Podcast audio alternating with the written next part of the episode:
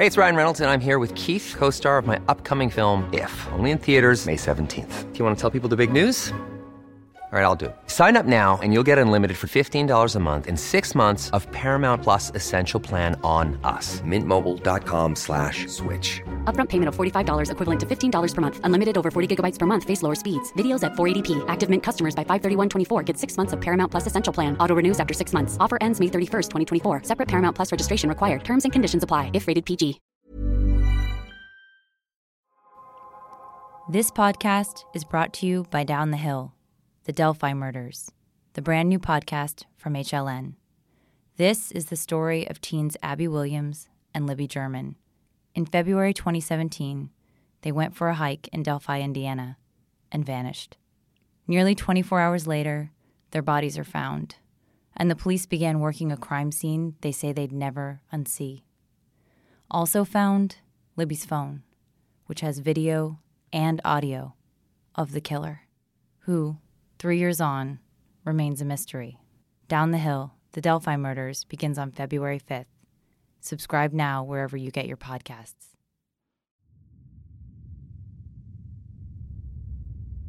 It's January 22nd, 2020. Yesterday, the United States Senate engaged in its first day of argumentation in the impeachment trial of President Donald J. Trump. Today, the House managers are set to lay out their case to senators for removing the president from office. I'm Margaret Taylor, a senior editor at Lawfare. But before we get to the House manager's arguments, we need to summarize everything that happened last night that we did not cover in yesterday's episode. In the early morning hours of Wednesday, January 22nd, the Senate approved the rules resolution governing the impeachment trial of President Trump that had been offered by Senator Mitch McConnell more than 12 hours earlier. It was approved on a 53 47 party line vote after Republicans had defeated all 11 amendments offered by Senate Democrats. In yesterday's podcast, you heard debate on the first four of those amendments to subpoena documents from the White House, from the State Department, from the Office of Management and Budget, and to subpoena the testimony of acting White House Chief of Staff Mick Mulvaney.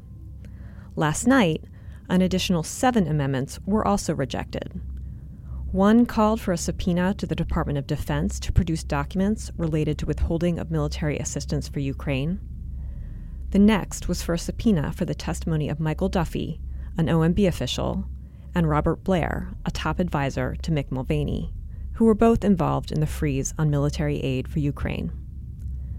The next was an amendment that would have forced President Trump's defense team to provide documents the House managers have been seeking if the president's lawyers sought to introduce new evidence into the trial record. The next was for a subpoena for the testimony of John Bolton, the former National Security Advisor, who had indicated a willingness to testify if subpoenaed. The next was an amendment to guarantee a vote on specific requests for witnesses later in the trial. All of these amendments were tabled, meaning defeated, on party line votes. Next, an amendment to provide more time to respond to motions prior to the beginning of argumentation, 24 hours rather than two, was also defeated. This was the only vote in which a Republican, Senator Susan Collins of Maine, voted with Democrats. The amendment was nonetheless rejected 52 to 48. The last amendment would have required Chief Justice John Roberts to rule on motions to subpoena witnesses and documents. It was defeated on party line. At about 1 o'clock in the morning, an exchange between House Manager Jerry Nadler and White House counsel Pat Cipollone prompted a response from Chief Justice John Roberts. At about 1 in the morning, an exchange between House Manager Gerald Nadler and White House counsel Pat Cipollone prompted a response from Chief Justice John Roberts. I think it is appropriate at this point for me to admonish uh, both the House managers and the President's Counsel in equal terms uh, to remember that they are addressing the world's greatest deliberative body. One reason it has earned that title is because its members avoid speaking in a manner and using language that is not conducive to civil discourse. Um, in the 1905 Swayne trial, a senator objected when one of the managers used the word pettifogging and the presiding officer said the word ought not to have been used. I don't think we need to aspire to that high a standard, but I do think those addressing the Senate should remember where they are. With the impeachment trial rules resolution passed and no motions filed the next morning, the scene was set for House managers to use their 24 hours over three days to make their case.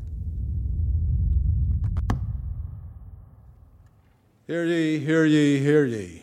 All persons are commanded to keep silent on pain of imprisonment while the Senate of the United States is sitting for the trial of the articles of impeachment exhibited by the House of Representatives against Donald John Trump, President of the United States.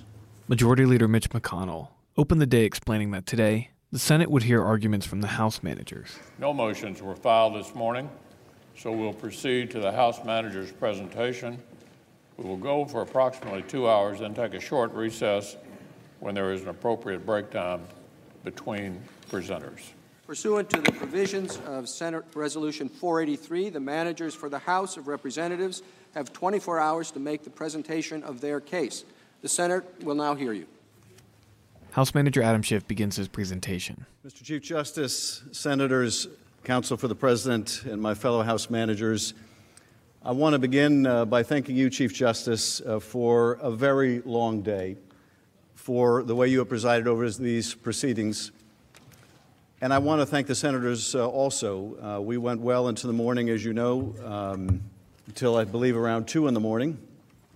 And you paid attention to every word and argument you heard from both sides in this impeachment trial, and I know we are both deeply grateful for that. Um, it was an exhausting day for us, certainly, but we have adrenaline uh, going through our veins, and for those that are required to sit and listen, it is a much more difficult task. And of course, we know our positions. You have the added difficulty of having to weigh the facts and the law. So I want to begin today by thanking you uh, for the conduct of the proceedings uh, yesterday and for inviting your patience as we go forward. We have some very long days yet to come.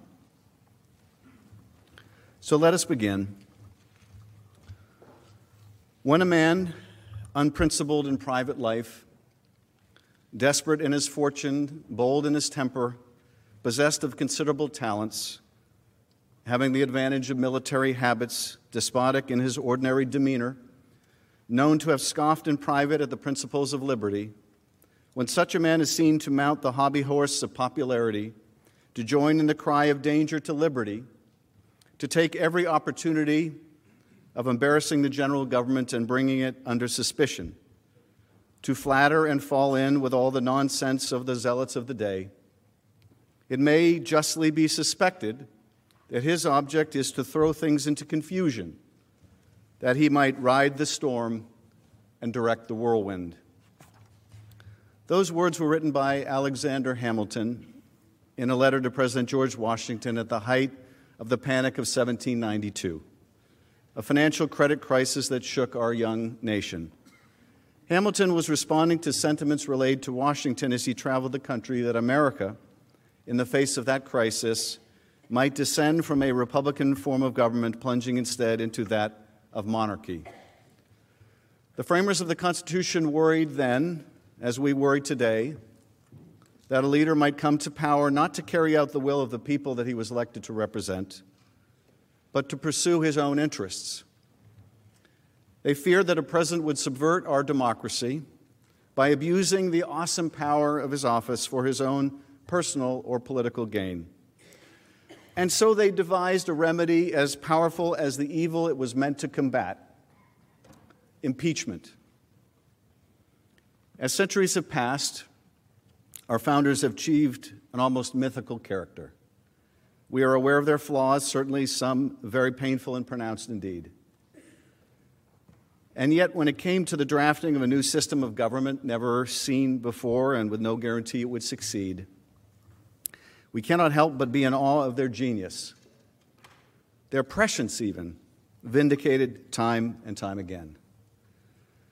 Still, and maybe because of their brilliance and the brilliance of their words, we find year after year it more difficult to imagine them as human beings.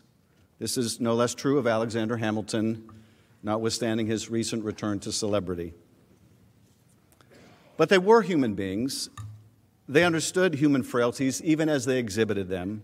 They could appreciate just as we can how power can corrupt, and even as we struggle to understand how the framers might have responded to presidential misconduct of the kind and character that we are here to try, we should not imagine for one moment that they lacked basic common sense or refused to apply it ourselves.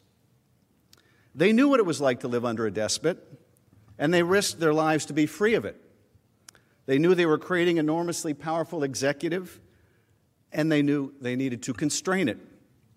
They did not intend for the power of impeachment to be used frequently or over mere matters of policy, but they put it in the Constitution for a reason for a man who would subvert the interests of the nation to pursue his own interests, for a man who would seek to perpetuate himself in office by inviting foreign interference and cheating in an election, for a man who would be disdainful of constitutional limit, ignoring or defeating the other branches of government and their co equal powers, for a man who believed that the Constitution gave him the right to do anything he wanted and practiced in the art of deception for a man who believed that he was above the law and beholden to no one, for a man, in short, who would be a king. We are here today in this hallowed chamber, undertaking this solemn action for only the third time in history because Donald J. Trump, the 45th President of the United States, has acted precisely as Hamilton and his contemporaries feared.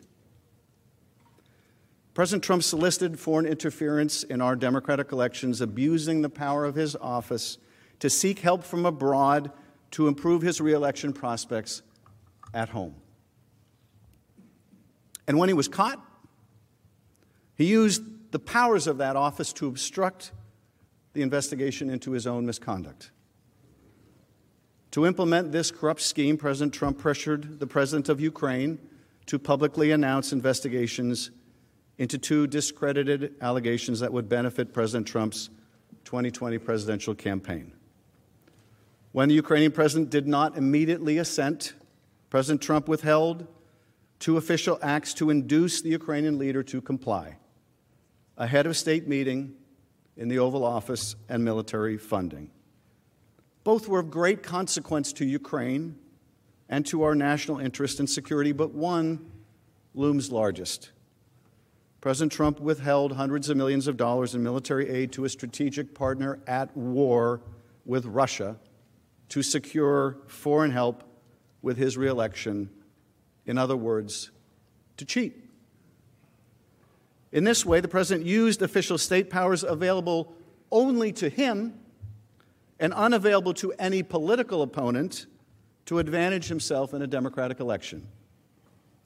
His scheme was undertaken for a simple but corrupt reason to help him win re election in 2020. But the effect of his scheme was to undermine our free and fair elections and to put our national security at risk. It was not even necessary that Ukraine undertake the political investigations the president was seeking, they merely had to announce them. This is significant for President Trump had no interest in fighting corruption as he would claim after he was caught Rather, his interest was in furthering corruption by the announcement of investigations that were completely without merit. The first sham investigation that President Trump desired was into former Vice President Joe Biden, who had sought the removal of a corrupt Ukrainian prosecutor the previous, during the previous U.S. administration. The vice president acted in accordance with U.S. official policy at the time and was supported unanimously by our European allies and key global financial institutions such as the International Monetary Fund that shared the concern over corruption. Despite this fact, in the course of this scheme, President Trump and his agents pressed the Ukrainian president to announce an investigation into the false claim that Vice President Biden wanted the corrupt prosecutor removed from power in order to stop an investigation into Burisma Holdings, a company on whose board Biden's son Hunter sat. This allegation is simply untrue, and it has been widely debunked by Ukrainian and American experts alike. That reality mattered not to President Trump. To him, the value in promoting a negative tale about former Vice President Biden, true or false, was its usefulness to his reelection campaign. It was a smear tactic against a political opponent that President Trump apparently feared. If not remedied by his conviction in the Senate and removal from office, President Trump's abuse of his office and obstruction of Congress will permanently alter the balance of power among the branches of government, inviting future presidents to operate as if they are also beyond the reach of accountability, congressional oversight, and the law. On the basis of this egregious misconduct, the House of Representatives returned two articles of impeachment against the president. First, charging that President Trump corruptly abused the powers of the presidency to solicit foreign interference in the upcoming presidential election for his personal political benefit. And second, President Trump obstructed an impeachment inquiry into that abuse of power in order to cover up his misconduct. The House did not take this extraordinarily extraordinary step lightly. As we will discuss, impeachment exists for cases in which the conduct of the president rises beyond mere policy disputes to be decided otherwise and without urgency at the ballot box. Instead, we are here today to consider a much more grave matter, and that is an attempt to use the powers of the presidency to cheat in an election. For precisely this reason, the president's misconduct cannot be decided at the ballot box, for we cannot be assured that the vote will be fairly won. In corruptly using his office to gain a political advantage, in abusing the powers of that office in such a way to jeopardize our national security and the integrity of our elections, in obstructing the investigation into his own wrongdoing, the president has shown that he believes that he's above the law and scornful of constraint.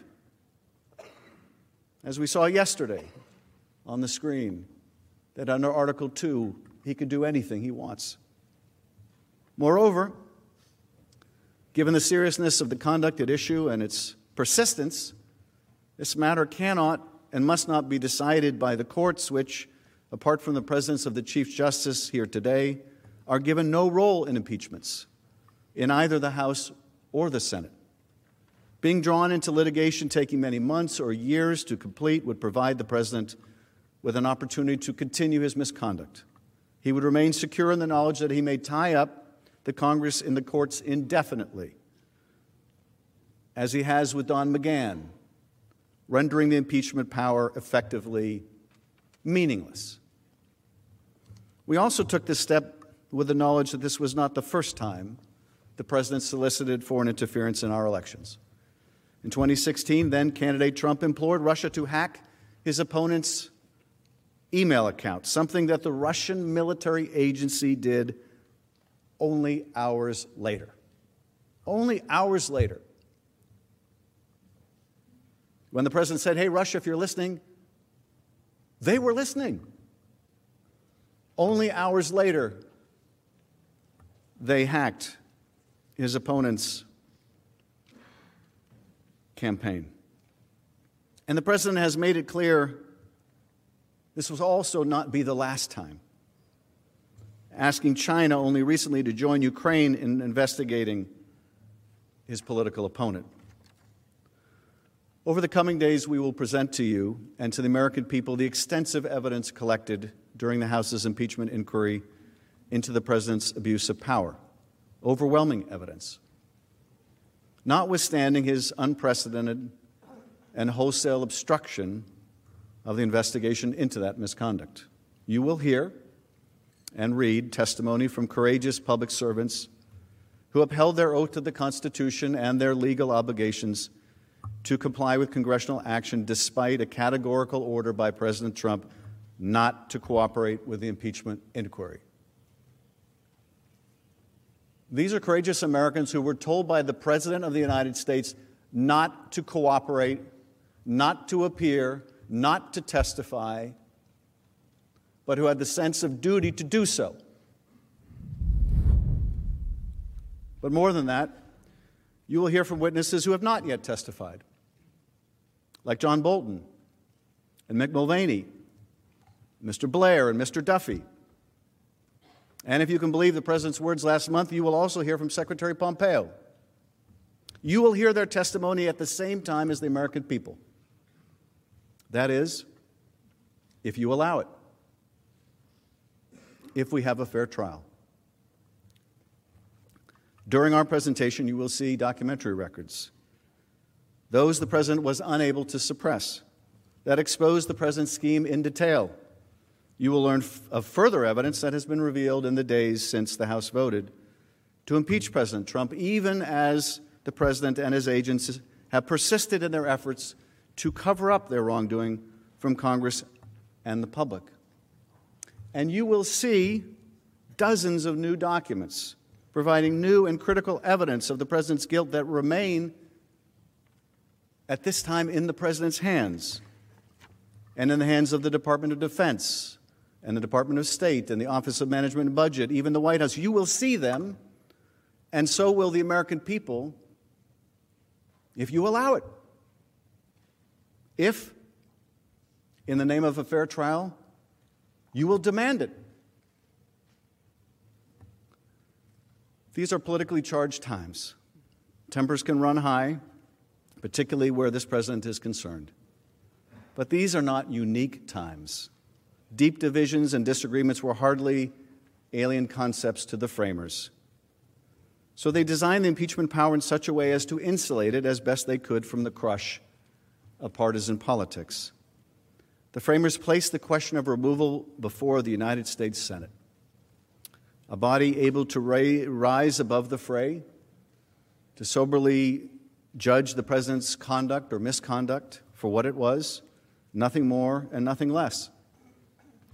In Federalist 65, Hamilton wrote, Where else than in the Senate could have been found a tribunal sufficiently dignified or sufficiently independent? What other body would be likely to feel confidence enough in this own situation to preserve unawed and uninfluenced the necessary impartiality between an individual accused and the representatives of the people, his accuser. It is up to you to be the tribunal that Hamilton envisioned. It is up to you to show the American people and yourselves that his confidence and that of the other founders was rightly placed. The Constitution entrusts you to responsible to the responsibility of acting as impartial jurors, to hold a fair and thorough trial and to weigh the evidence before you, no matter what your party affiliation or your vote in the previous election or the next. Our duty is to the Constitution and to the rule of law. I recognize there will be times during the trial that you may long to return to the business of the Senate. The American people look forward to the same but not before you decide what kind of democracy that you believe we ought to be and what the American people have a right to expect in the conduct of their president. The House believes that an impartial juror, upon hearing the evidence that the managers will lay out in the coming days, will find that the Constitution demands the removal of Donald J. Trump from his office as President of the United States. But that will be for you to decide. With the weight of history upon you, and as President Kennedy once said, a good conscience your only sure reward. Hamilton explained that impeachment was not designed to cover only statutory or common law crimes, but instead crimes against the body politic.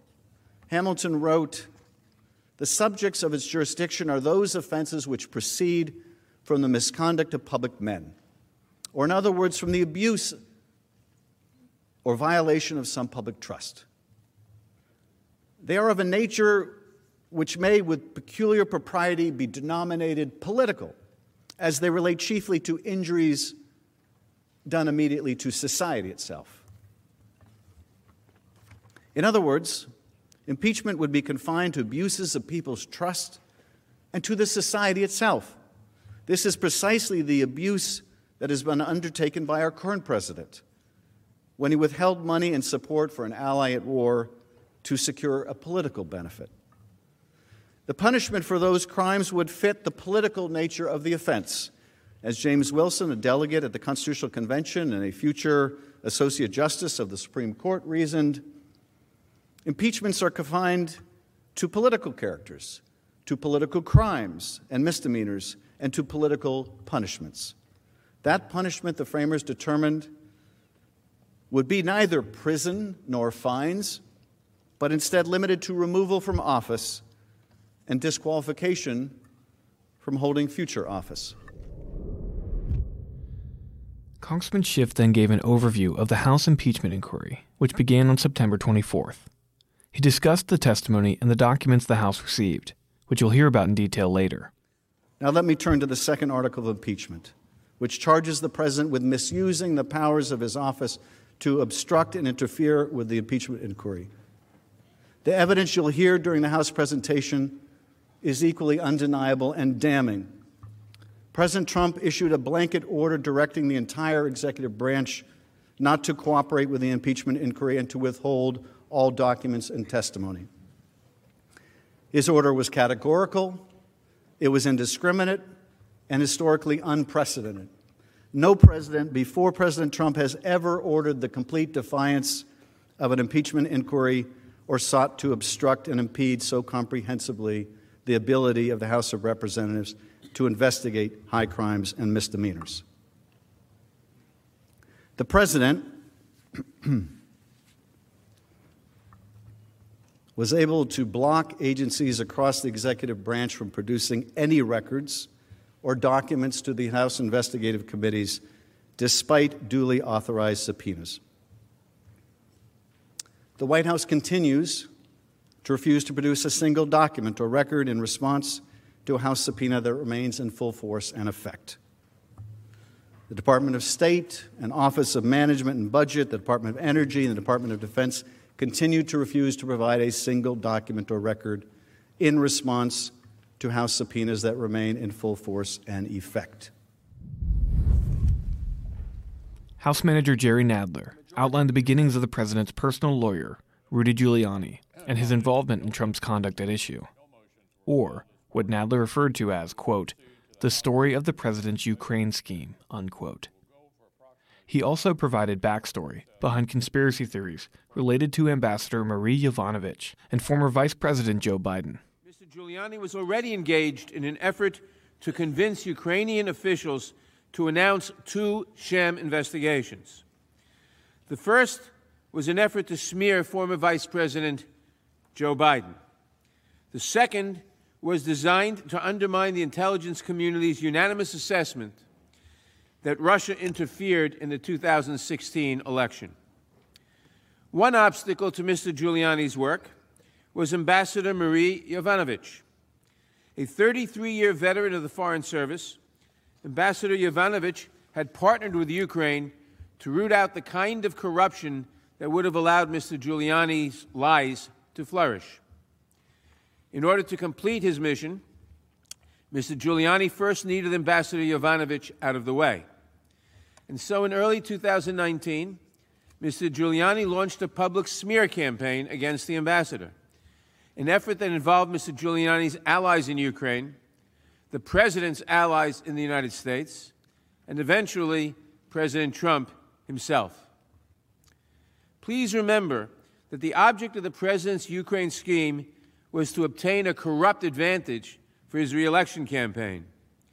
As Mr. Kent indicated, the smear campaign against Ambassador Yovanovitch was orchestrated by a core group of corrupt Ukrainian officials working at Mr. Giuliani's direction.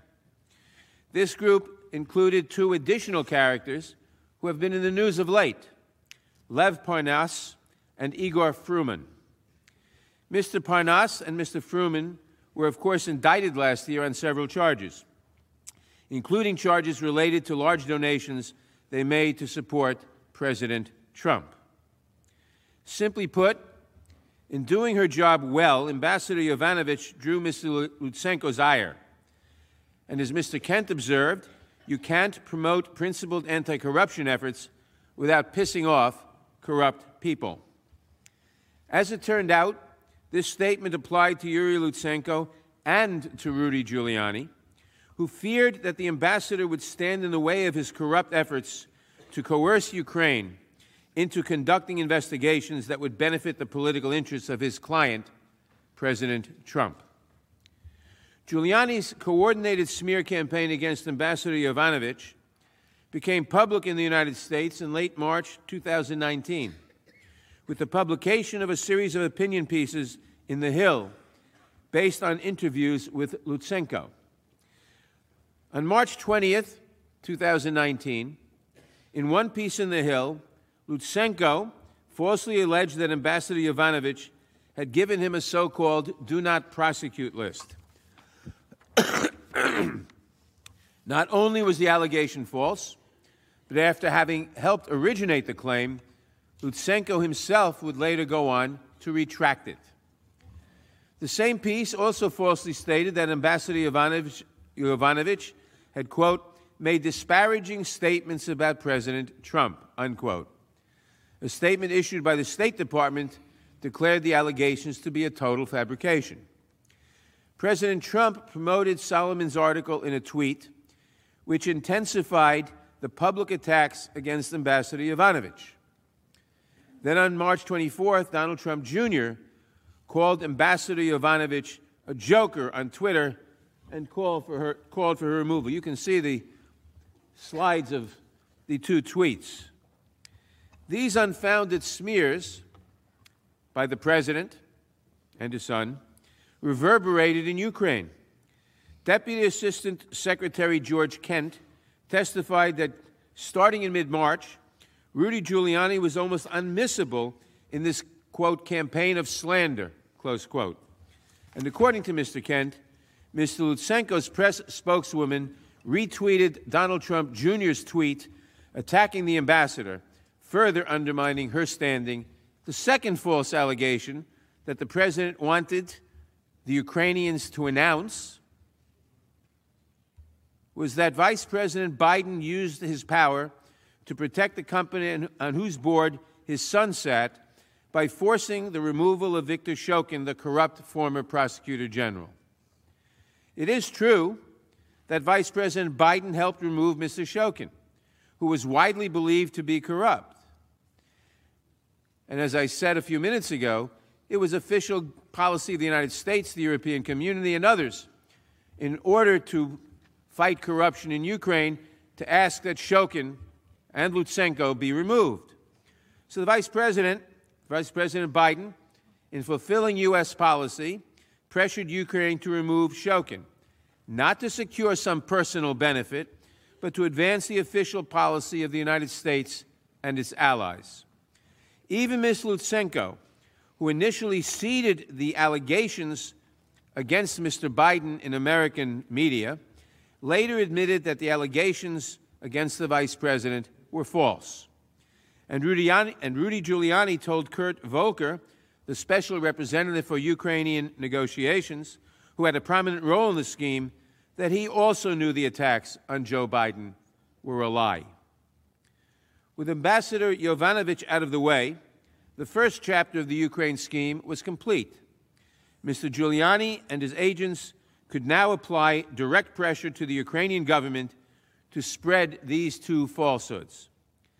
And who benefited from this scheme? Who sent Mr. Giuliani to Ukraine in the first place? Of course, we could rephrase that question as the former Republican leader of the Senate, Howard Baker, asked it in 1973. What did the president know, and when did he know it? Next, House Manager Sylvia Garcia detailed Giuliani's efforts on behalf of his client, President Trump, to key meetings that showed Giuliani's role and the president's views about obtaining information from foreign governments on his political opponents.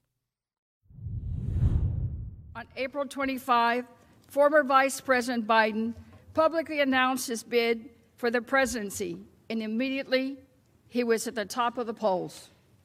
That same day, David Holmes, an American diplomat at our embassy in Ukraine, learned that Giuliani had reached out to the head of President Zelensky's campaign.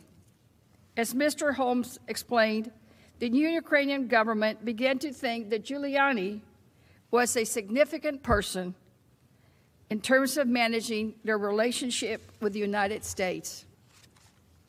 As Giuliani and his associates worked behind the scenes to get access to the new leadership in Ukraine, President Trump was publicly signaling his interest in the investigations.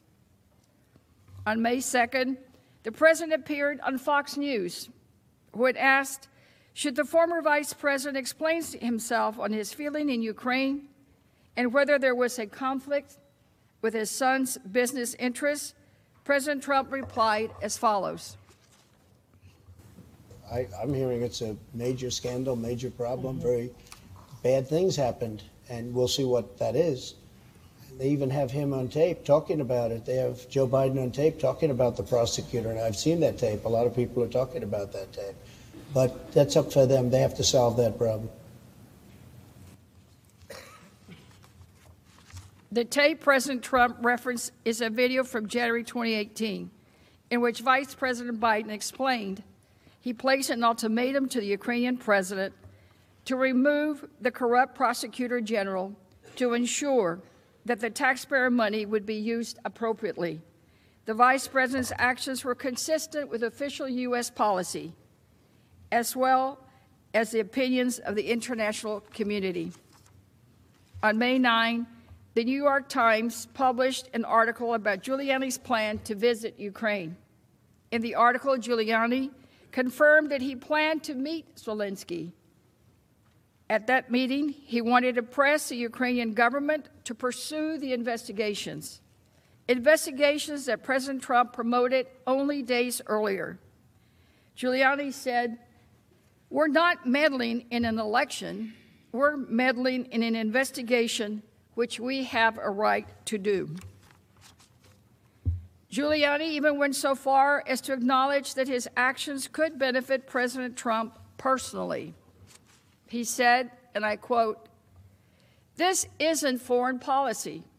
I'm asking them to do an investigation they're doing already and that other people are telling them to stop. And I'm going to give them reasons why they shouldn't stop it because that information would be very, very helpful to my client and may turn out to be helpful to my government. That's it. Right there. Giuliani admitting he was asking Ukraine to work on investigations that would be very, very helpful to the president. He was not doing foreign policy. He was not doing this on behalf of the government. He was doing this for personal interests of his client, Donald J. Trump. The next morning, on May 10, amid coverage of his planned trip to Ukraine, Giuliani tweeted further about Biden. Witnesses said the reference to taking me down was to unfounded allegations that Ukraine had interfered in the 2016 election. This was what President Trump considered to be corruption in Ukraine. The president's words echoed Giuliani's public statements about Ukraine in early May.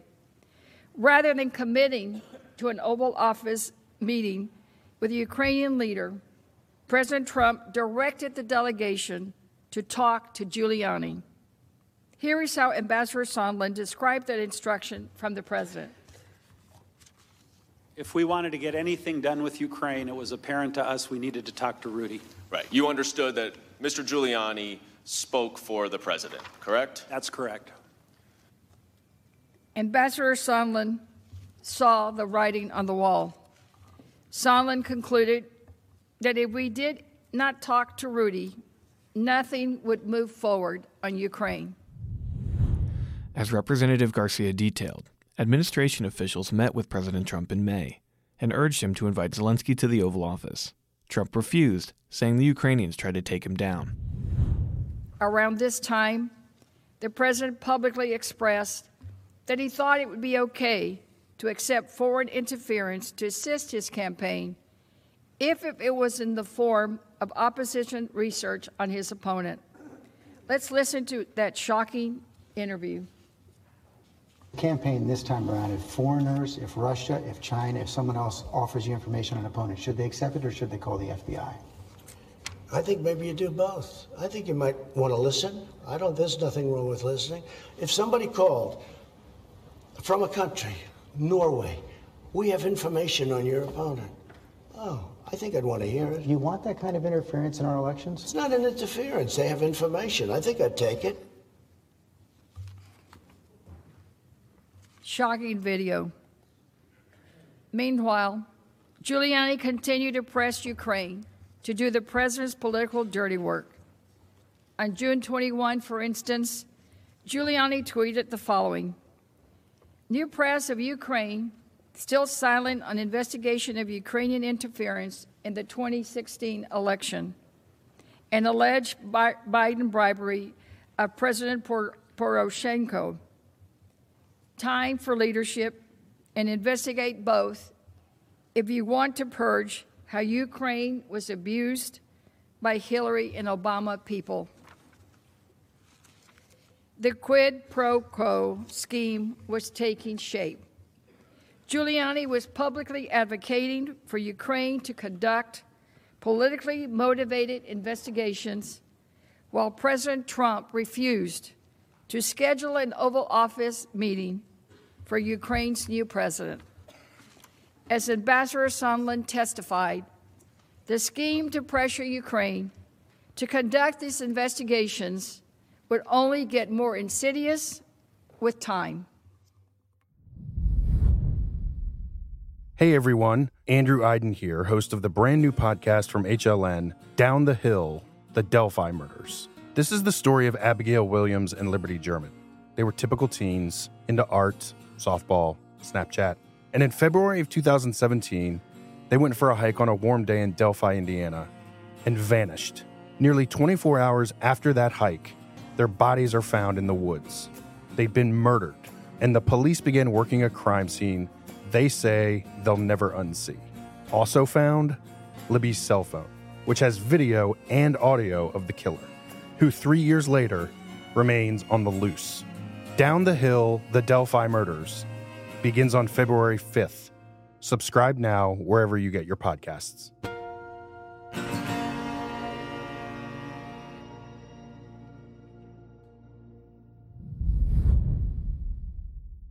House Manager Jason Crow then provided details about the hold on security assistance to Ukraine, including broader foreign policy context of the U.S. Ukraine relationship. He continued to add details of the interagency communications about the hold and contacts between the U.S. government and Ukraine officials about the hold. So, why should any American care about what's happening in Ukraine? Timothy Morrison, former senior director for Europe and Russia at the NSC, put it bluntly. Third, continue to believe Ukraine is on the front lines of a strategic competition between the West and Vladimir Putin's revanchist Russia. Russia is a failing power, but it is still a dangerous one. The United States aids Ukraine and her people so they can fight Russia over there, and we don't have to fight Russia here. Support for Ukraine's territorial integrity and sovereignty has been a bipartisan objective since Russia's military invasion in 2014. It must continue to be. We help our partner fight Russia over there so we don't have to fight Russia here. Our friends on the front lines and trenches with sneakers. Following Russia's invasion of Ukraine in 2014, the United States has stood by Ukraine. Our diplomats and military commanders have long said that supporting Ukraine makes us safer. But you don't need me to tell you that. You all know it very well. When the funding for this security assistance came up for a vote under this roof, 87 of you voted for the aid. And many of you have been staunch advocates for Ukraine, working in a nonpartisan way to support our friends. And that support makes a lot of sense because politics should not play a part in ensuring that Ukraine can battle Russian aggression and ensure that freedom wins in Europe. This body has in so many ways set that example. Protecting Europe from Russia is not a political game. In 2019, Congress provided $391 million in security assistance. This included 250 million through the Department of Defense, the uh, Ukraine Security Assistance Initiative, USAI, and 141 million through the State Department's Foreign Military Financing Program, FMF. President Trump signed the bill to authorize this aid in August 2018 and signed another bill to fund it the following month. The aid was underway. The train was leaving the station and following the same track it had followed every single year. But all of this was about to change. In July of 2019, President Trump ordered the Office of Management and Budget, OMB, to put a hold on all of the aid. The president personally made this decision even after his own appointed advisors warned him that it wasn't in our country's interest to withhold the aid. After overwhelming support in this Senate and against long standing policy, even in his own administration. But what's most interesting to me about this is that he was only interested in the Ukraine aid, nobody else. The U.S. provides aid to dozens of countries around the world, lots of partners and allies. He didn't ask about any of them, just Ukraine. The most important question here is why would he do that? What was his motivation? Well, we now know why. This hold shocked people across our own government the Department of Defense, along with the State Department, had already certified to Congress that Ukraine had implemented sufficient anti corruption reforms to get the funds. And the Defense Department had already notified Congress of its intent to deliver the assistance. So let's recap all of this. Congress had already funded it. Our own government had already certified that it met all the standards it had met every other year. And Congress had already been notified just like every other year. In a series of meetings of the national security agencies, everyone except the OMB supported the provision of the assistance. And OMB, as we know, is headed by Mick Mulvaney, the president's chief of staff. Ukraine experts at DoD, the State Department, and the White House emphasized that it was in the national security interest of the U.S. to continue to support Ukraine in its fight. But it wasn't just the national security concern because many people thought that the hold was just outright illegal. And they were right. It was. The president's hold did violate the law because just last week, Congress's independent, nonpartisan watchdog, the Government Accountability Office, released an opinion finding that the hold was illegal.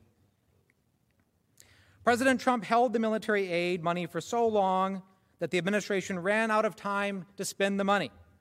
Ultimately, even after the president lifted the hold on September 11th, again with no clear explanation why, we, the Congress, had to pass another law to extend the deadline, delaying the delivery of the aid. So we know there was a hold, but there was no lawful way to implement that hold. So the OMB had to use creative methods. There is a process for making sure that U.S. aid money makes it to the right place to the right people, a process that has been followed every year since Congress approved security assistance to Ukraine. The administration needed to find a way, a creative way of getting around that process. Later in the evening of July 25th, the OMB found that way. Even though DoD had already notified Congress that the funds would be released, here is how it worked. First, OMB issued guidance asserting that there was an ongoing review of assistance, even though none of the witnesses who te- testified were aware of any review of assistance. Second, OMB also attempted to hide the hold in a series of technical footnotes and funding documents. And third, OMB's leadership also transferred responsibility for approving funding obligations from career civil servant Mark Sandy to a political appointee, Mark Duffy, someone with no relevant experience in this funding. Based on recent public reporting and documents DoD released under the Freedom of Information Act, we learned that on July 25th, approximately 90 minutes after President Trump's phone call with President Zelensky, Mr. Duffy put this, this three pronged plan into motion when he sent an email to senior DoD officials copying Sandy. The email is in front of you. In this email, Duffy stated, quote, based on guidance I have received and in light of the administration's plan to review assistance to Ukraine, please hold off on any additional DoD obligations of these funds pending direction from that process. Duffy also underscored, quote, given the sensitive nature of the request, I appreciate you keeping that information closely held to those who need to know to execute the direction. In other words, don't tell anybody about it. But, as House Manager Crow recounts, the hold was not going to stay secret. On July 25th, a member of my staff got a question from a Ukraine embassy contact asking what was going on with Ukraine security assistance. Because at that time, we did not know what the guidance was on USAI. Uh, the OMB notice of apportionment arrived that day, but the staff member did not find out about it until later. I was informed that the staff member told the Ukrainian official that we were moving forward on USAI, but recommended that the Ukraine embassy check in with state regarding the FMF. USAI referred to the 250 million that OMB blocked DoD from sending to Ukraine. FMF referred to the 141 million that they blocked from the State Department. On July 25th, Cooper's staff also received two emails from the State Department revealing that the Ukrainian embassy was, quote, asking about security assistance and that the Hill knows about the FMF situation to an extent, and so does the Ukrainian embassy. One of Cooper's staff members reported additional contacts with Ukrainian officials about the hold in August. Finally, we know the Ukrainians knew about the hold because the New York Times published an interview with the former Deputy Foreign Minister of Ukraine, Olena Zerkal. She stated that she and President Zelensky's office received a cable in late July informing them of the hold. In short, by the time of Politico's report on August 28th, the Ukrainians were well aware that the aid was not only important, was not, was not the only important official act that the White House was withholding from them. The long sought White House visit for President Zelensky was also in limbo. As all of this transpired, Ukrainian troops were still on the front lines in eastern Ukraine, facing off against Russian backed forces, dying in defense of their country. Ambassador Bill Taylor visited those Ukrainian troops on July 26. He recalled seeing, quote, the armed and hostile Russian led force on the other side of the damaged bridge across the line of the contact. When asked to reflect on that visit, here is what Ambassador Taylor had to say. Let's talk about July 26th, a lot of years later. You go to the front, you go to Donbass with Ambassador Volker, I believe, and you're on the bridge and you're looking over on the front line at the Russian soldiers. Is that, is that what you recalled? Yes, sir and you said the commander there, the Ukrainian commander, thanked you for the American military assistance that you knew was being withheld at that moment. That's correct. How'd that make you feel, sir? Badly. Why? Because it was clear that that commander counted on us. It was clear that that commander had confidence in us. It was clear that that commander had was appreciative of the capabilities that he was given by that assistance, but also the reassurance that we were supporting him. Like me, Ambassador Taylor is a combat veteran. In fact, he was awarded a Bronze Star. Ambassador Taylor knew how vital our military aid was to those Ukrainian troops because he knows what it feels like to have people counting on you. Members of the U.S. Senate, I know you believe that aid is important too, because 87 members of this body voted to support it. President Trump did not think the aid was important last year. He ignored you and the direction of Congress. He betrayed the confidence of our Ukrainian partners and U.S. national security when he corruptly withheld that aid. And he did so because he simply wanted to help his own political campaign. Our men and women in uniform deserve better. Our friends and allies deserve better. The American people deserve better. Following Representative Crow, House Manager Val Demings outlined the facts concerning a White House meeting sought by the Ukraine government. Chief Justice Roberts, senators, and counsel for the president. Now I want to talk to you about the White House meeting that President Trump offered to President Zelensky during their first phone call in April. But as you know, that meeting has not been scheduled. It was never scheduled. Ambassador Sondland testified that after the May 23rd meeting with President Trump, it became clear that President Zelensky would not be invited to the Oval Office until he announced the opening of investigations that would benefit President Trump's reelection. During his testimony, Ambassador Sondland stressed that it was a clear quid pro quo. Let's listen.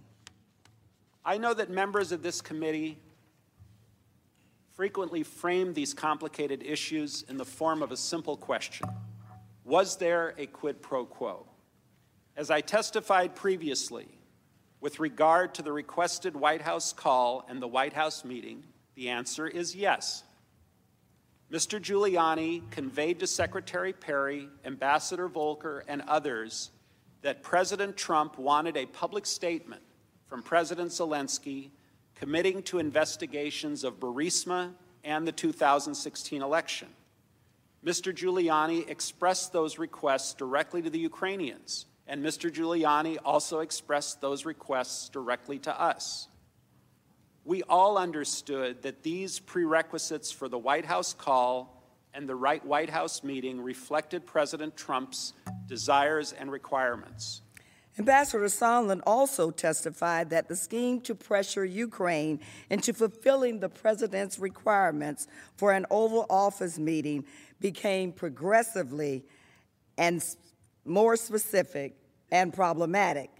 What he described as a continuum of insidiousness. He explained the evolution from generic requests to investigate corruption to calls to pursue specific allegations against President Trump's political opponents. Here is Ambassador Sondland again. Well, uh, Mr. Chairman, uh, when we left the Oval Office, uh, I believe on May 23rd, uh, the request was very generic for an investigation of corruption in a very vanilla sense and uh, dealing with some of the oligarch problems in Ukraine, which were longstanding problems. And then as time went on, uh, more specific items got added to the menu, uh, including the uh, Burisma and 2016 election uh, meddling specifically, the DNC server specifically. And over this, over this continuum, uh, it became more and more difficult to secure the White House meeting because more conditions were being placed on the White House meeting. In short, Ambassadors Volker and Sondland understood that to get the meeting scheduled, they needed to get Mr. Giuliani's agreement first. On Ju- June 27, Ambassador Sondland explained to Ambassador Taylor that President Trump needed to hear from the Ukrainian leader before he would consent to a White House meeting. Here is how Ambassador Taylor explained it.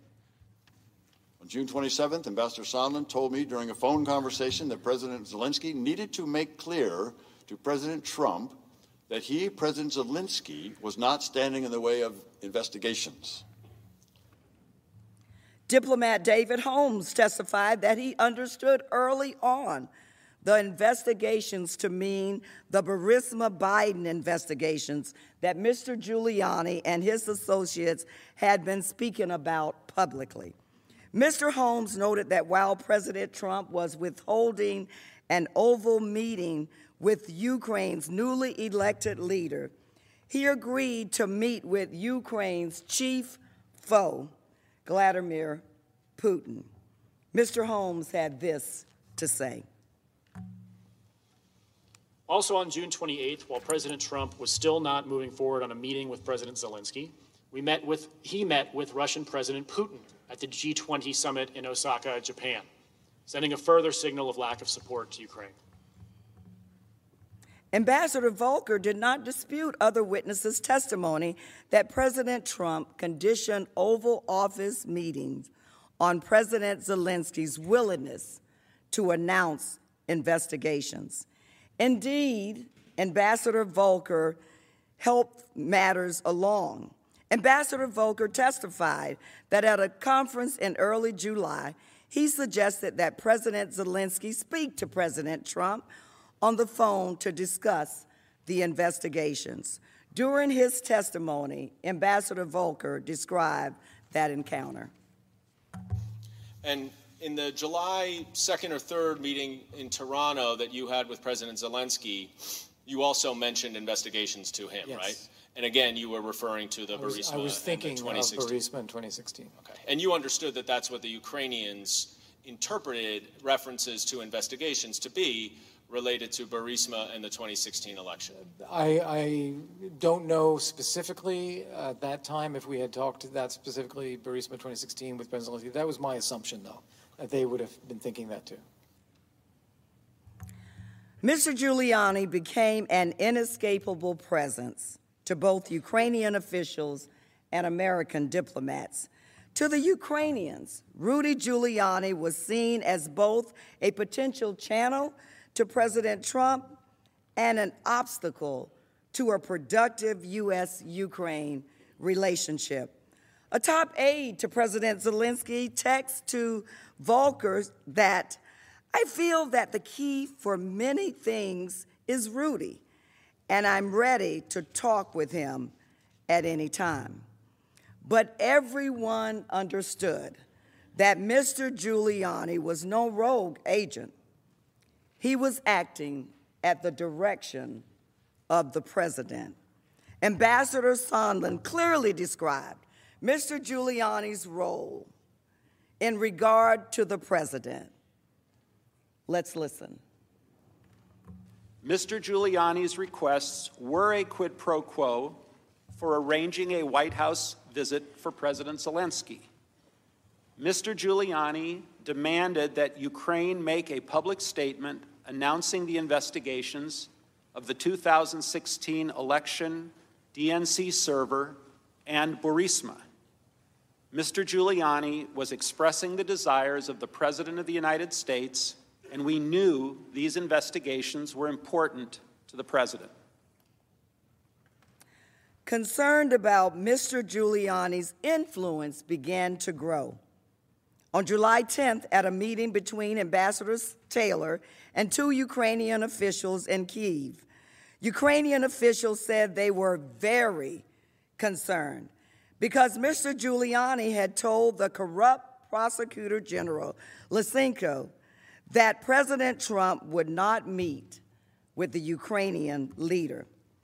Back in Washington, two important encounters at the White House further revealed the existence of a corrupt quid pro quo. Ambassador Sondland first broached the investigation in a meeting in Ambassador Bolton's office with Bolton's Ukrainian counterpart and President Zelensky's top aide. Also present were Secretary Perry, Ambassador Volker, and NSC officials Dr. Hill and Lieutenant Colonel Vindman. Toward the end of the meeting, the Ukrainians raised the topic of an Oval Office meeting between President Trump and President Zelensky. Ambassador Bolton started to respond when Ambassador Sondland interjected and raised the demands of the investigation. Here is how Lieutenant Colonel Vindman recalled the conversation.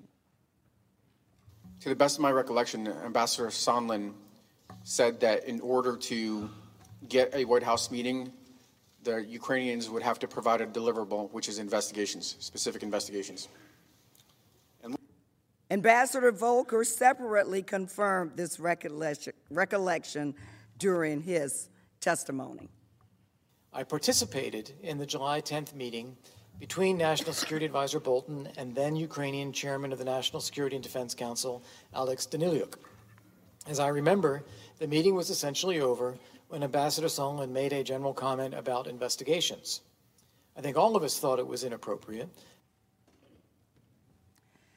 Ambassador Bolton also found Ambassador Sondland's reference to be inappropriate, and he abruptly ended the meeting. However, Ambassador Sondland was not deterred. He convened a second meeting where he discussed what needed to happen before an Oval Office meeting.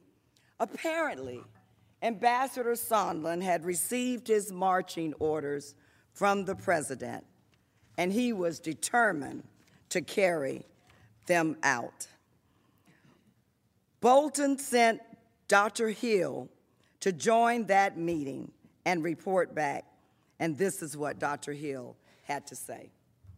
And so when I came in, uh, Gordon Sondland uh, was basically saying, well, look, we have a deal here that there will be a meeting. I have a deal here with, uh, with uh, Chief of Staff Mulvaney. There will be a meeting if the Ukrainians open up or announce these investigations and, uh, into 2016 in Burisma. And I cut it off immediately there. Because by this point, having heard Mr. Giuliani over and over again on the television and all of the issues uh, that he was um, asserting. By this point, it was clear that Burisma was code for the Bidens because Giuliani was laying it out there. After the meeting, Dr. Hill followed up with Ambassador Bolton and relayed what transpired. Bolton was alarmed. In other words, Ambassador Bolton didn't want any part of it. He directed Dr. Hill to brief the NSC's top attorney, John Eisenberg, as she explained during her hearing. What was that specific instruction? The specific instruction was that I had to go to the lawyers, to John Eisenberg, uh, our senior counsel for the National Security Council, uh, to basically say, you tell Eisenberg, Ambassador Bolton told me, that I am not part of uh, this whatever drug deal that Mulvaney and Sondland are cooking up. What did you understand him to mean by the drug deal that Mulvaney and Sondland were cooking up? I took it to mean investigations for a meeting. Did you go speak to the lawyers? I certainly did. Senators, as a former chief of police, I think it's quite interesting that Ambassador Bolton categorized the corrupt scheme, the pressure campaign, as a quote, drug deal. I think that Ambassador Bolton was trying to send, send us a very powerful message. A message that not only would the lawyers, the top lawyer, understand, but that every person would understand. Every member of the House, every member of the Senate, every member of our great country every citizen. And Ambassador Bolton also wanted to make clear, especially to the top attorney, that he did not want to have anything to do with a drug deal in progress. But we do know. We know now, of course, that Ambassador Bolton can testify directly about this. He can testify directly for himself about this meeting if he appears before this body, as he has indicated that he is prepared to do if this body is willing to issue a subpoena. We need to hear from Ambassador Bolton, and I know the American people want to hear from Ambassador Bolton as well. Dr. Hill testified that she spoke to Mr. Eisenberg twice.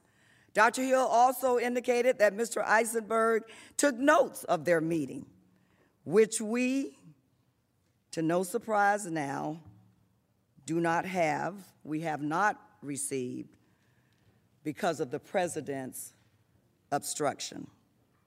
It's clear Ambassador Sondland was not operating a rogue operation. He testified that everyone, everyone was in the loop. Let's listen once again. Everyone was in the loop. It was no secret. Everyone was informed via email on July 19th, days before the presidential call. As I communicated to the team, I told President Zelensky in advance that assurances to run a fully transparent investigation and turn over every stone were necessary in his call with President Trump. In the email referenced, Ambassador Sondland wrote the following to Secretary Pompeo, Secretary Perry, and Mr. Mulvaney regarding President Zelensky. He is prepared to receive POTUS's call. We'll assure him that he intends to run a fully transparent investigation and will turn over every stone. Both Mulvaney and Perry responded to the email noting that the head of state call would be scheduled right away. Now, you may be asking, what did Mulvaney know about these investigations? And did he have any conversations with President Trump about them? Senators, this body is entitled to see all of the evidence. And you know what? The American people are entitled to hear all of the evidence. And while the nature of the drug deal we've talked about was uncontested, it is important for the country to know that everyone was involved. Because we've heard it, everyone was in the loop. Now, later that day, July 19th, Ambassador Sondland texted Ambassadors Volker and Taylor about the upcoming head of state telephone call. And the text said, Looks like POTUS call tomorrow. I spoke directly to Zelensky and gave him a full briefing. He's got it. Ambassador Volker replied to Sondland's text Most important is for Zelensky to say that he will help investigations. The evidence shows that the Ukrainians understood what they needed to do to earn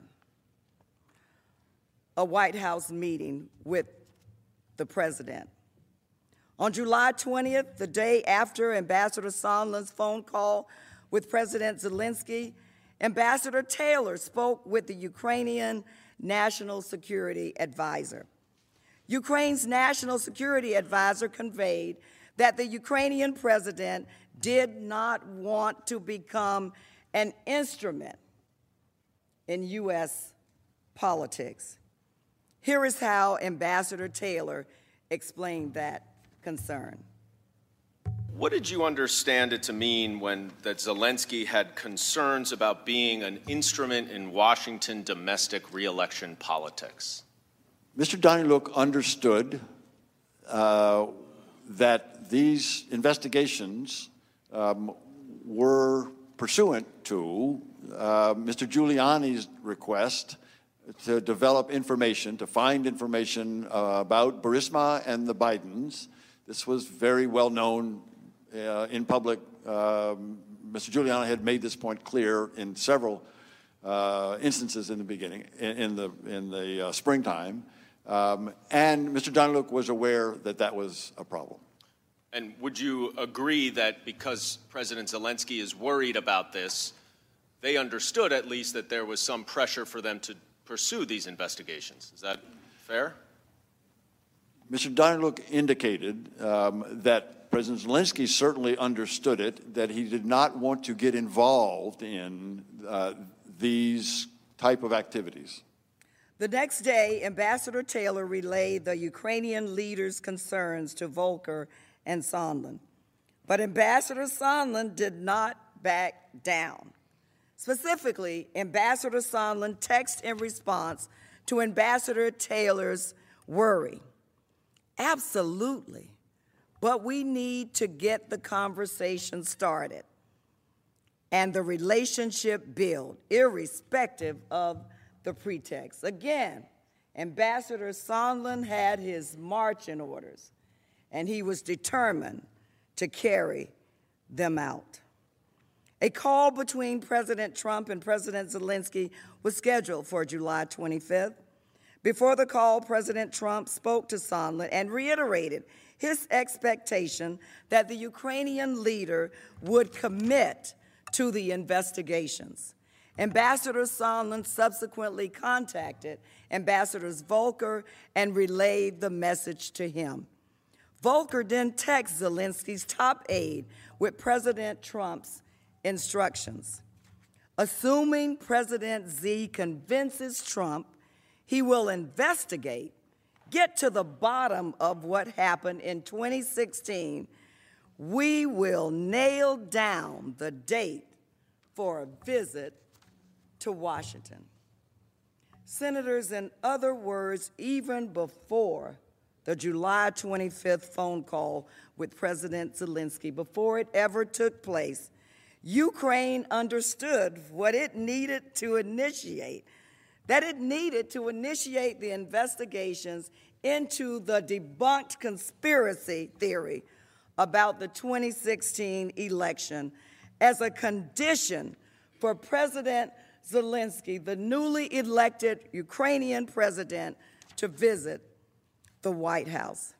Ambassador Sondland testified that acting on President Trump's direct orders, he and Ambassador Volker prepped President Zelensky for the telephone call.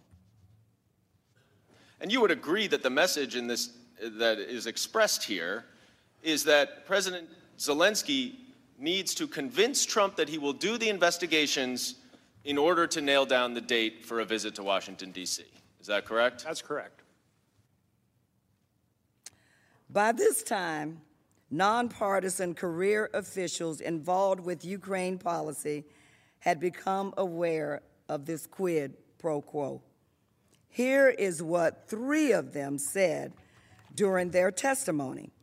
Ambassador Taylor, the meeting President Zelensky wanted was conditioned on investigations of Burisma and alleged Ukrainian influence in the 2016 elections. Ambassador David Holmes, it was made clear that some action on a Burisma Biden investigation was a precondition for an Oval Office visit. Dr. Hill, there seems to be an awful lot of people involved. You know, basically turning a White House meeting into some kind of asset that was dangled out to the Ukrainian government. A White House visit, a visit to the Oval Office dangled out to the Ukrainian government. Senators, I ask you to think about those words as we decide, as you decide, what action you will take. Think about those words. There was no doubt the direction came from the President of the United States. The President was the center of this scheme. Ambassador Sondland testified that Mr. Giuliani was expressing the desires of the President of the United States, and we knew these investigations were important to the President. Ambassador Sondland added that Mr. Giuliani followed the direction of the President and we followed the president's orders. However, as Ambassador Taylor testified, Ambassador Bolton was not interested in having, did not want to have the call because he thought it was going to be a disaster. He thought that there could be some talk of investigations or even worse than that. He thought, what was Ambassador, I, I, I ask you today, senators, what was Ambassador Bolton so afraid that President Trump would say to the newly elected Ukrainian president? What was the national security advisor so afraid that President Trump would say to President Zelensky? And this is another topic we'd like to ask Ambassador Bolton about if and when he appears before this body. House Manager Hakeem Jeffries then rose to discuss in detail President Trump's July 25th phone call with Ukrainian President Vladimir Zelensky. For the next few moments, I would like to discuss President Trump's July 25th phone call with Ukraine's newly elected leader. The president claims that his call was perfect. Nothing can be further from the truth. The call is direct evidence of President Trump's solicitation of foreign interference in the 2020 election as part of a corrupt scheme. It is important, of course, to remember the context of this call. The new Ukrainian president, Vladimir Zelensky, was in a vulnerable position and viewed American and diplomatic military support as critical to his standing and to Ukraine's fragile future as a democracy. Equally significant, as outlined by my colleagues, America has a strong national security interest in supporting Ukraine against Russia's continued aggression. Here is what President Trump said on that call. The other thing, there's a lot of talk about Biden's son, that Biden stopped the prosecution. And a lot of people want to find out about that. So, whatever you can do with the Attorney General would be great. Biden went around bragging that he stopped the prosecution. So if you can look into it, it sounds horrible to me. Now, the Trump administration officials who participated in the impeachment inquiry unanimously testified that there was no factual support for the allegation that Vice President Biden did anything wrong or misused his authority when he pressed for the removal of Ukraine's corrupt former prosecutor general. Joe Biden did nothing wrong. The witnesses testified that Vice President Biden was, in fact, carrying out official U.S. policy to clean up the prosecutor general's office in Ukraine. This policy, of course, aligned with the perspective of many in this very distinguished body, as well as our European allies throughout the world, as well as the International Monetary Fund. Vice President Biden did not remove Yuri Lutsenko, the corrupt, corrupt prosecutor. The Ukrainian government did, with the support of the free world. Nonetheless, on October 3rd, 2019, when a reporter asked President Trump, What exactly did you hope Zelensky would do about the Bidens after your phone call? President Trump responded as follows. Mr. President, what exactly did you hope Zelensky would do about the Bidens after your phone call? Exactly. Well, I would think that if they were honest about it, they'd start a major investigation into the Bidens. It's a very simple answer. Start a major investigation into the Bidens. The evidence of wrongdoing by President Trump is hiding in plain sight. During the July 25th call, President Trump also repeatedly pressed the Ukrainian president to coordinate with his personal attorney, Rudolph Giuliani. Why was Rudolph Giuliani's name mentioned multiple times during the July 25th phone call? Giuliani is not the Secretary of State. He's not an ambassador. He's not a member of the diplomatic corps. Rudolph Giuliani is a cold blooded political operative for President Trump's reelection campaign. On a July 25th call, President Trump also suggested that President Zelensky speak with the Attorney General, William Barr, about the two fake investigations that the president sought. This is important to keep in mind. At no time during this entire sordid scheme was there an ongoing American law enforcement investigation into the phony slander related to Joe Biden or the conspiracy theory related to Ukrainian interference in the 2016 election. At no time was there an ongoing American law enforcement investigation. America is the leader of the free world. We do not urge other sovereign countries to target American citizens, absent any legitimate basis whatsoever, absent any scintilla of evidence. Apparently, President Trump does not play by those rules. House Manager Schiff resumes after dinner recess.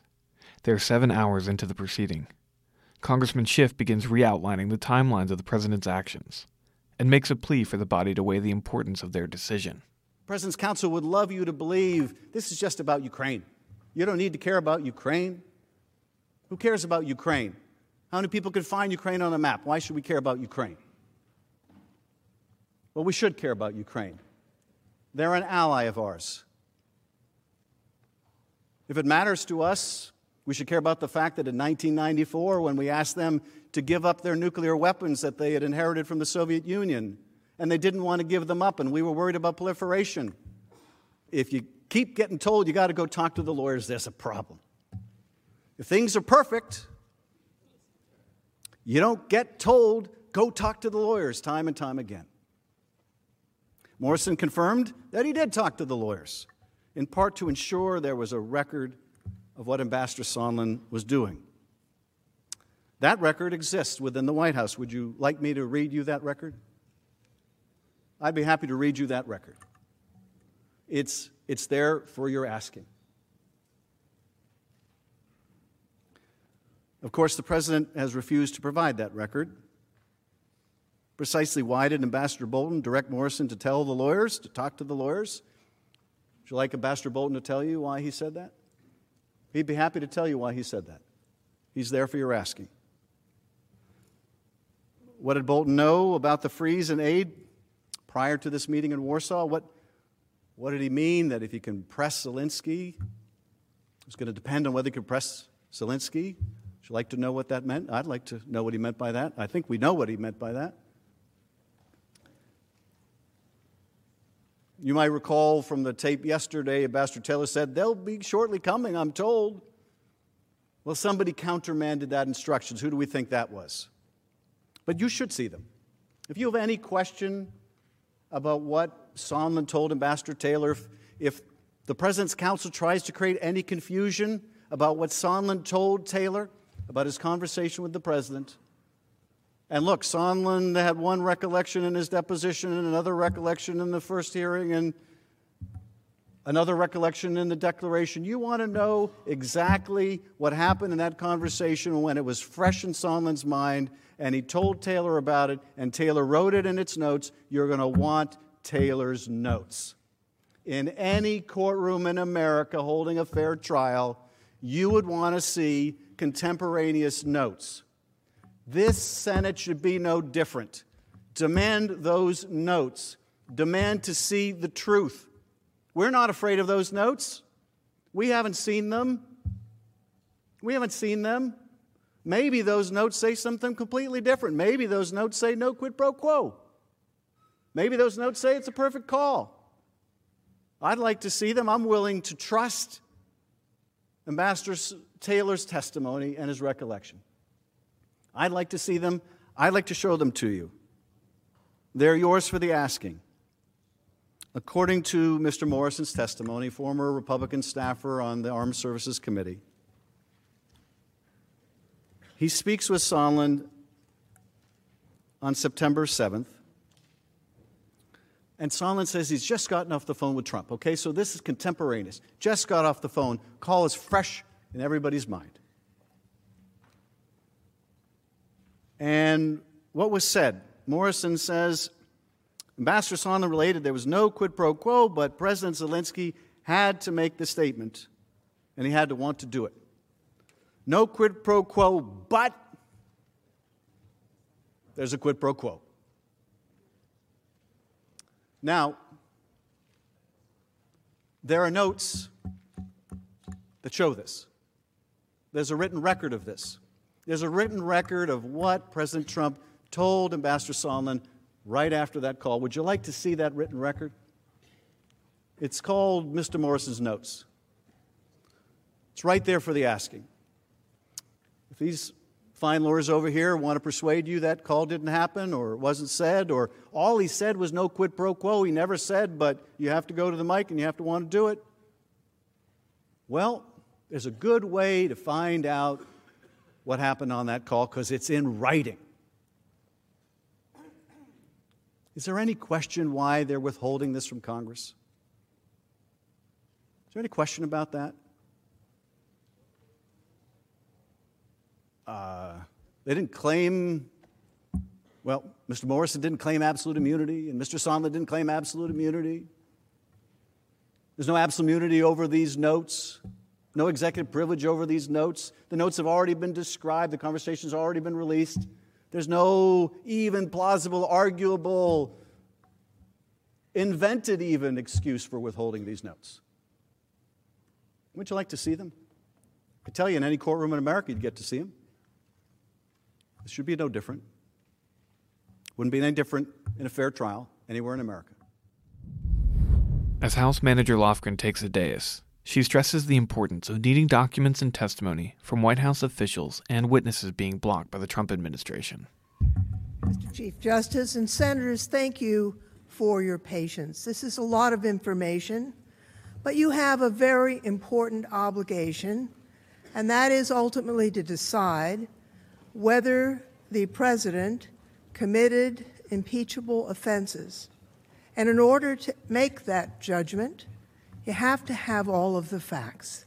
And so we're going through this chronology. We're close to being done.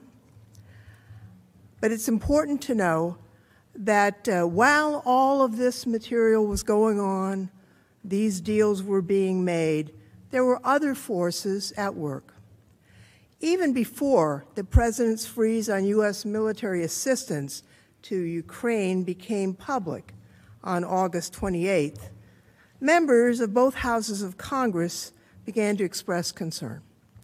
On August 9th, the Democratic leadership of the House and Senate Appropriations Committee wrote to the OMB and the White House warning that a hold on assistance might constitute an illegal impoundment of funds. They urged the Trump administration to follow the law and obligate the funding. When the news of the frozen aid broke on August 28th, congressional scrutiny of President Trump's decision increased. On September 3rd, a group of senators, both Republicans and Democrats, including Senator Jeanne Shaheen, Senator Rob Portman, Senator Dick Durbin, Senator Ron Johnson, Senator Richard Blumenthal, sent a letter to acting White House Chief of Staff Mick Mulvaney expressing, and I quote, deep concerns that the administration is considering not obligating. Later that same day, on September 9th, the Inspector General informed the House and Senate Intelligence Committees he'd determined that the whistleblower complaint that had been submitted on, October, on August 12th appeared to be credible, met the definition of urgent concern under the statute, and yet, he reported, that for the first time ever, the acting director of national intelligence was withholding this whistleblower complaint from Congress. That violated the law, which required him to send it in seven days. The acting director later testified that his office initially withheld the complaint based on the advice from the White House and an unprecedented intervention by the Department of Justice. Now, according to public reporting and testimony from the acting DNI at a hearing before the House Intelligence Committee on September 26th, the White House had been aware of the whistleblower complaint for weeks prior to the IG's September 9th letter to the intelligence committees. Acting DNI Maguire testified that when he received the whistleblower complaint from the Inspector General, his office contacted the White House counsel's office for guidance. Consistent with acting DNI Maguire's testimony, the New York Times has reported that in late August, the president's current defense counsel, Mr. Cipollone, and NSC lawyer John Eisenberg personally briefed President Trump about the complaint's existence and told the president they believed the complaint could be withheld from Congress on executive privilege grounds. Now, on September 10th, the next day, Ambassador Bolton resigned from his position as National Security Advisor. On that same day, September 10th, Chairman Schiff of the House Intelligence Committee wrote a letter to the acting director demanding that he provide the complaint as the law required. The next day, on September 11th, President Trump lifted the hold on the security assistance uh, to Ukraine, to declassify Williams' addendum so the American people could also see the additional evidence about this call. We urge the senators to review it, and we ask again that the White House declassify it. As the House wrote in two separate letters, there is no basis to keep it classified, and again, in case the White House needs a reminder, it's improper to keep something classified just to avoid embarrassment or to conceal wrongdoing. Now, we've been through uh, a lot of facts today. We've seen uh, the president's scheme, a shakedown of Ukraine for his personal benefit, uh, was, I believe, an obvious abuse of his power. But this misconduct, the scheme, became exposed. Congress asked questions. The press reported.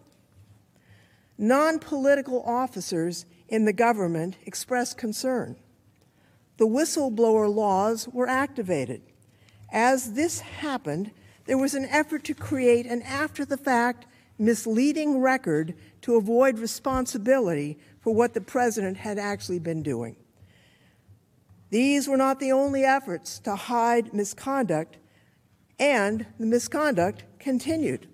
Congressman Schiff will review some of those items. Congressman Schiff closes the House arguments for the evening. As you can see, right up until last night, evidence continues to be produced. The truth is going to come out. Indeed, the truth has already come out, but more and more of it will. More emails are going to come out, more witnesses are going to come forward. They're going to have more relevant information to share. And the only question is do you want to hear it now? Do you want to know the full truth now? Do you want to know just who was in the loop? Sounds like everyone was in the loop. You want to know how broad this scheme was? We have the evidence to prove that President Trump ordered the aid withheld. He did so to coerce Ukraine to help his reelection campaign. He withheld a White House meeting to coerce the same sham investigations. We can and will prove President Trump guilty of this conduct and of obstructing the investigation into his misconduct. But you and the American people should know who else was involved in this scheme. You should want the whole truth to come out. You should want to know about every player in this sordid business. It isn't within your power to do so. And I would urge you, even if you're prepared to vote to convict and impeach and remove this president, to find out the full truth about how far this corruption goes. Because I think the public has a right to know. Now, today, well, yesterday we made the case for why you should hear this additional evidence and testimony. This morning I introduced you to the broad sweep of the president's conduct. And then during the course of today, we walked you through a factual chronology uh, in real time about how this plot unfolded. And let me just uh, conclude this evening by remarking again on what brought us here. What brought us here is that some courageous people came forward. Courageous people that risked their entire careers. And one of the things that's been so striking to me about that as I watch these witnesses like Maria Yovanovitch and Ambassador Taylor and David Holmes and others, Dr. Hill, is how much these dedicated officials were willing to risk their career, the beginning of their career, or the middle of their career, or late in their career, when they had everything to lose. But people senior to them who have every advantage, who sit in positions of power, lack that same basic commitment, lack that same basic willingness to put their country first and expose wrongdoing. Why is it that Colonel Vindman, who worked for Fiona Hill, who worked for John Bolton and Dr. Kupperman, why is it that they were willing to stick their neck out and answer lawful subpoenas when their bosses wouldn't? I don't know that I can answer that question, but I just can tell you I have such admiration for the fact they did. I think, and, and, and, I, and I think this is some form of cosmic justice, that this ambassador that was so ruthlessly smeared is now a hero for her courage. There is justice in that. But what will really vindicate that leap of faith that she took is if we show the same courage. They risked everything, their careers and yes, I know what you're asked to decide may risk yours too. But if they could show the courage, so can we. I yield back.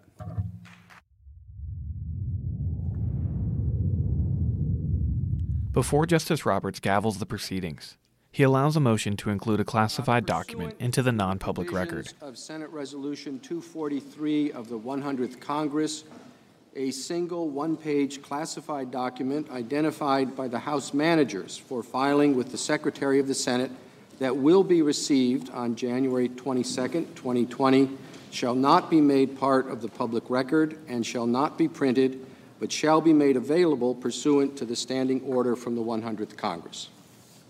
The Majority Leader is recognized. Mr. Chief Justice, colleagues, we're almost through for the evening. Before we adjourn, I'd like to acknowledge that tomorrow is the official last day for this term Senate pages. This group of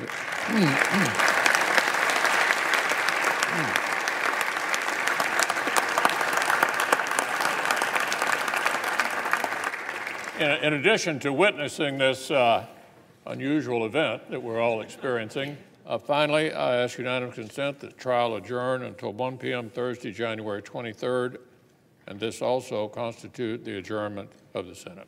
Without objection, so ordered. Senate is adjourned. The proceedings are adjourned. Thank you for listening to day two of The Impeachment. The Impeachment is a production of Lawfare and Goat Rodeo in Washington, D.C. From the Goat Rodeo team, supervising producer Megan Adulski, creative producer Shar Dreyer, executive producer Ian Enright. From the Lawfare team, Susan Hennessey, Benjamin Wittes, Margaret Taylor, Mikhaila Fogel, Quinta Jurecic, Jacob Schulz, David Priest, Hadley Baker, Hannah Chris. Special thanks to Caitlin Riley and John Weiss. The impeachment will continue tomorrow. Until next time.